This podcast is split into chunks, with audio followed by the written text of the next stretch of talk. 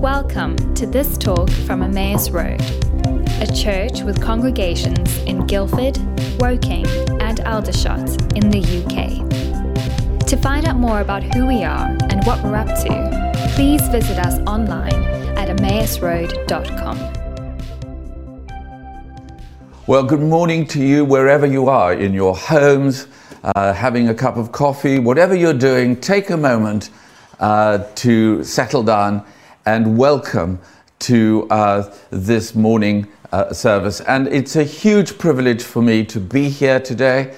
Uh, Pete and Sammy have been great friends for, for many, many years, as indeed have uh, Adam and Hannah uh, in this wonderful church that you've built. But you know, it is true that they are great leaders. But this church can only grow and reach the people because of you, because of your time, because of your energy, and because of your money that you put into this amazing ministry. So it's a huge privilege to be here with you this morning.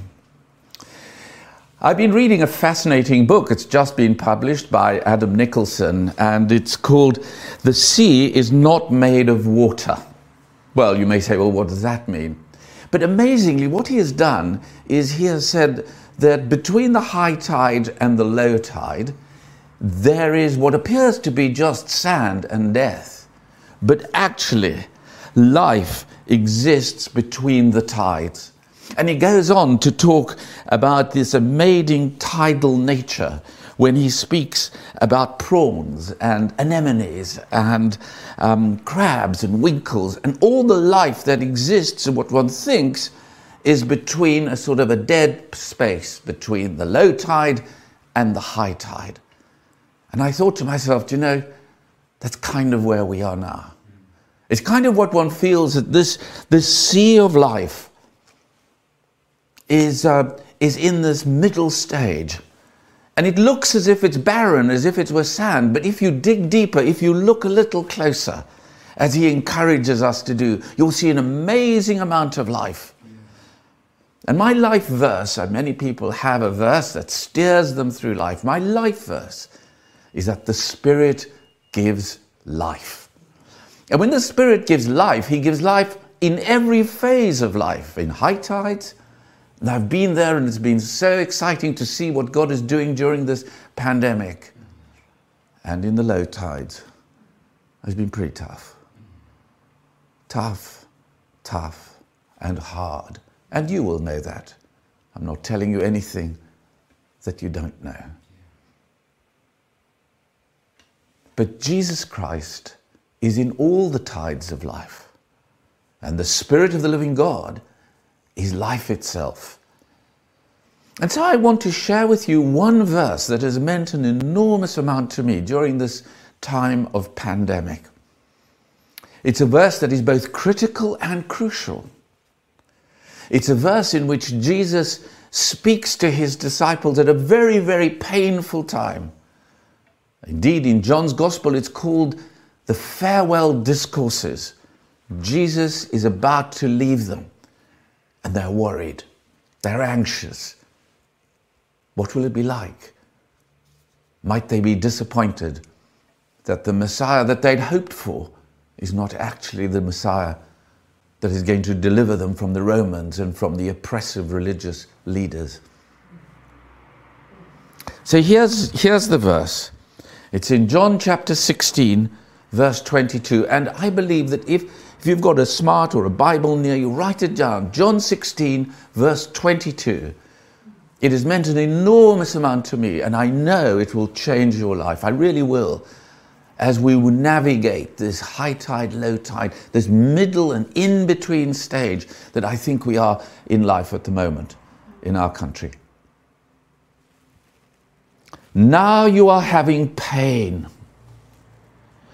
But I'll see you again. And your hearts will rejoice, and no one will take away your joy from you. This is a very weighty verse. It will change your church, it will change your community, it will change your company, and it will change the country.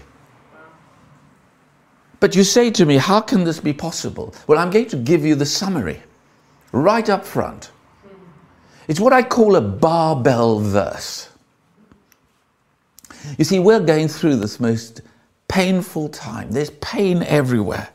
The last 18 months have just produced pain pain of losing loved one, pain of businesses failing, pains of our plans eroding, plans of what we've lost, pain at just seeing the dead sand between these tides that we don't know whether it's high or whether it's low, and we're confused, we're anxious, we're disappointed. And there's a, gra- a gap, a gap between the pain that we have now and what is pain?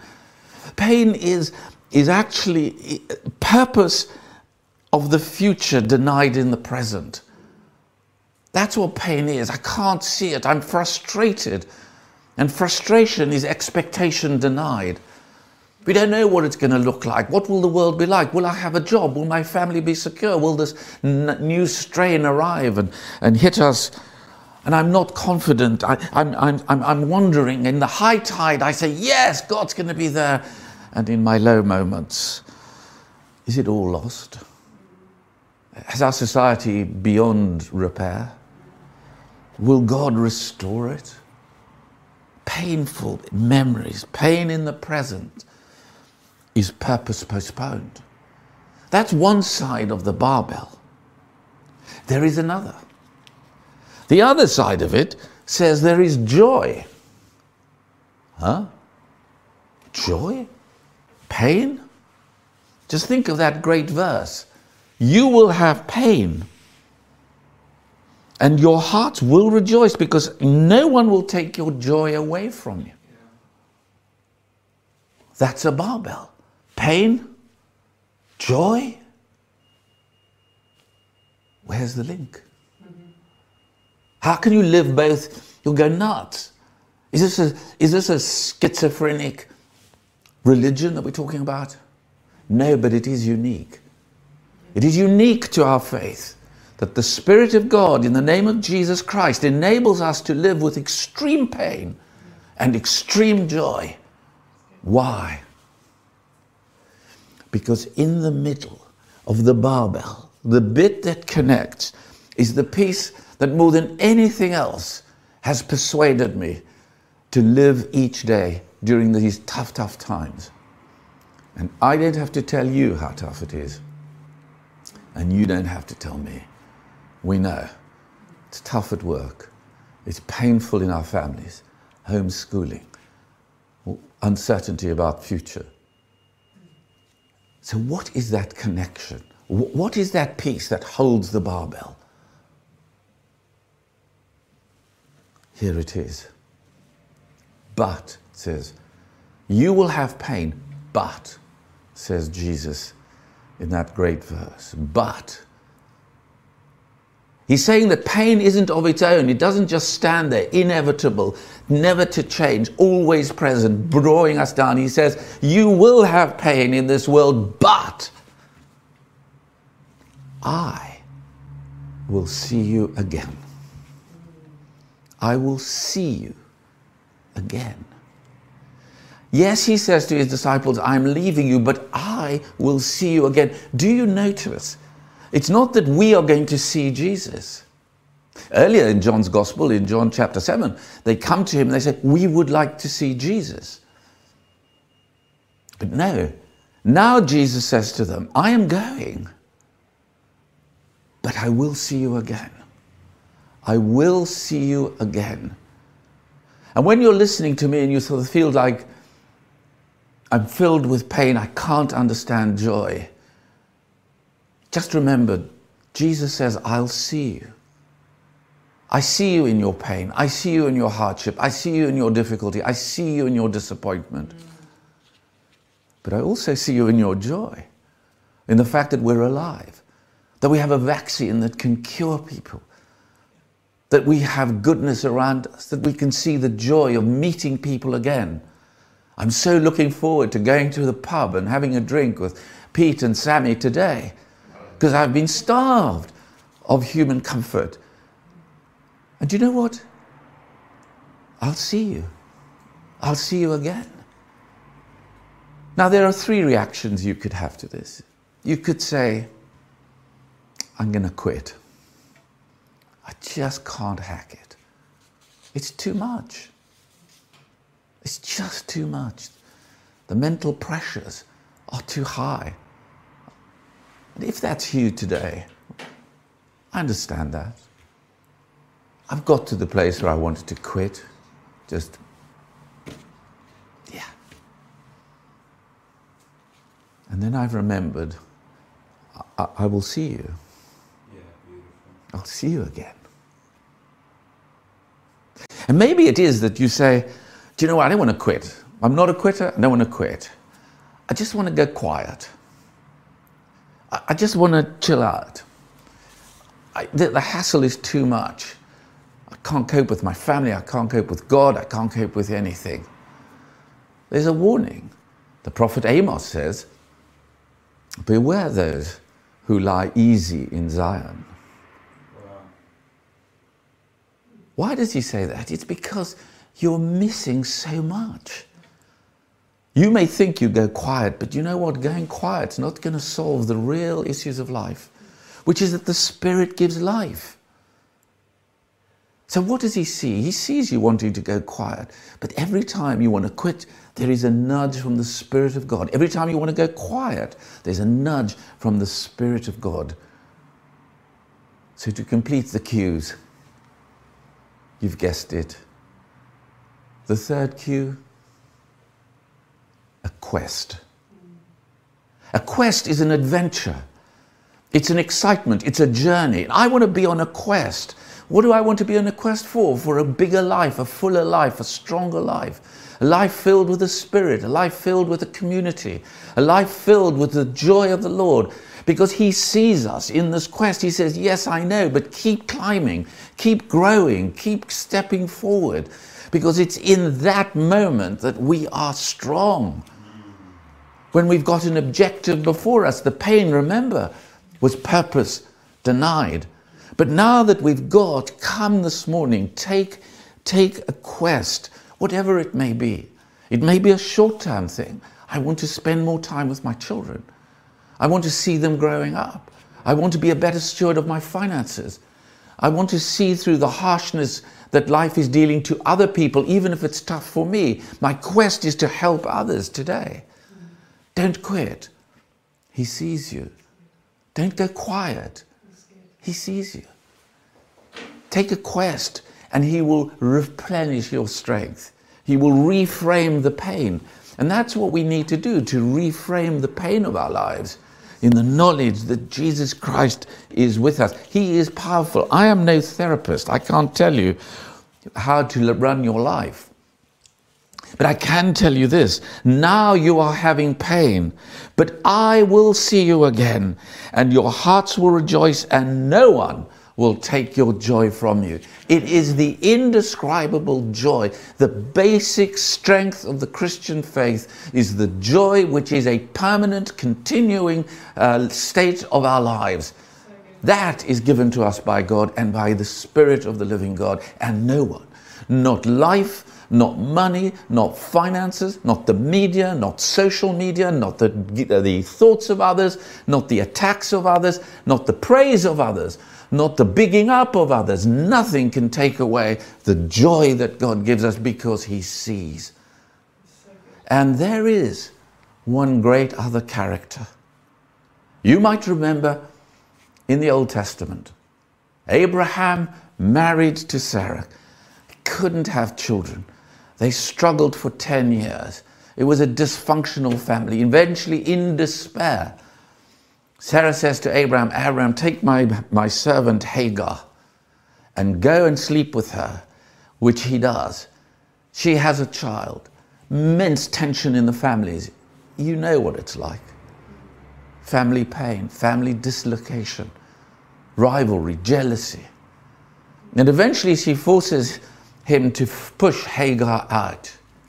And Hagar is depressed, Hagar is disappointed, Hagar is driven into the desert. And in that desert place, an extraordinary thing takes place. God meets Hagar. And she says that the unborn, he says that the unborn child will grow to be a nation. As he says to you and me, that our unborn hopes, our unborn aspirations, our unfulfilled desires in this time between the tides. And Hagar is desperate. But the angel ministers to her in the desert, as he ministers to you and me in this desert of the pandemic, between the horror that we've had and the uncertainty that we don't know coming. And then, in one of those extraordinary moments, what happens is that for the only person in the whole of the Bible, the only person who gives God a name, Jew or Gentile, is Hagar, disappointed and distressed. And the name? El Roi. God sees. God sees. Now you're having pain, but I will see you again. And your hearts will rejoice, and no one will take your joy from you. Can't do it by yourself. You can't just make yourself believe joy. If you do, it's make believe, unreal. But the barbell is pain and it's joy. But the link is El Roi. God sees. It's not me seeking Him or me seeing Him. Where is God? Where is God in my life today? Where is God in my work, in my home, in my family, in my friends, in my future? Where is God? No, God sees you where you are. I will see you again. And the Spirit of God is on you wherever you are listening to this. Let us take this moment to hear the Spirit of God. Bring to Him whatever it is that this morning you are vexed with, worried with, anxious about, or that you're rejoicing with. You know, God is not only the one that gets us out of the difficult things, hard, tough, He's also there to make our joy complete, to fulfill us in the greatest joy we will ever have. So, wherever you are now, can I ask you to take a moment of silence? Just put the cup of coffee down. Just ask the kids to be a bit quiet and let's pray. Come, Holy Spirit, El Roi, I will see you. I will see you again. Father, in the name of Jesus, I pray for each person. Just put your hands out in front of you for the moment. Allow the Spirit of God to come and to touch you. But above all, I want to encourage you. I, want, I really do want to encourage you. El Roi, God sees. You don't have to see Him for this moment, but just say, God, I know you see. Could you say that? I know you see. Don't trust me. Take Jesus or Hagar. In the deep distress that she had, she knew that somehow or another, she didn't know how, God sees. Come, Holy Spirit, come and rest on each person now. Everyone that's listening, everyone that's seeing. The sea, different kind of seeing, goes high tide and low tide. There are high points of life and low points of life. And then there is that sand that we think is dead. But in that sand, there is life. Today, let the Spirit of God show you the life that is in you and around you, even though you think it's barren or like a desert. Allow God to touch you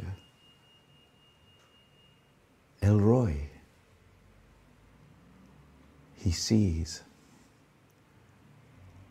And as we come to worship Him, let us worship Him as the God who sees. Now you are having pain, but I will see you again, and your hearts will rejoice, and no one, no one will take your joy away from you. Let us worship this God.